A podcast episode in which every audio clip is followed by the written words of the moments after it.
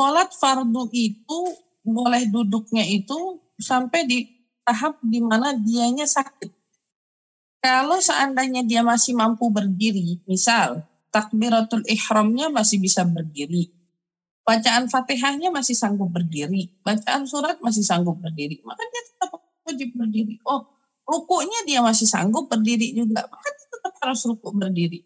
Pada saat misalnya sujud, dia ada masalah sama kakinya, karena kakinya misal eh, nggak bisa dilipat, nggak bisa ditekuk, maka mau nggak mau akhirnya dia harus sambil uh, kursi misalnya. Nah saat itu aja momennya. Jadi saat posisinya di mana dia di situ tidak memungkinkan untuk melakukan kegiatannya seperti biasa, di situ aja. Selebihnya nggak bisa karena sakit dengkulnya, milih sholat dari awalnya duduk. Nah ini nggak nggak bisa, nggak boleh. Jadi sholat fardu sampai di batas kemampuannya dulu.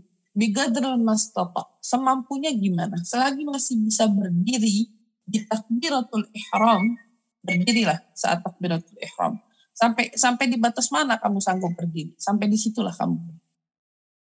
Gitu. Jadi kalau orang misalnya, oh ya habis berdiri dia nggak kuat berdirinya lama-lama. Jadi habis takbiratul ihram, dia langsung duduk di sejadah, duduk di kursinya. Oke, nggak apa-apa. Karena dia nggak kuat berdiri lama-lama, ya nggak masalah.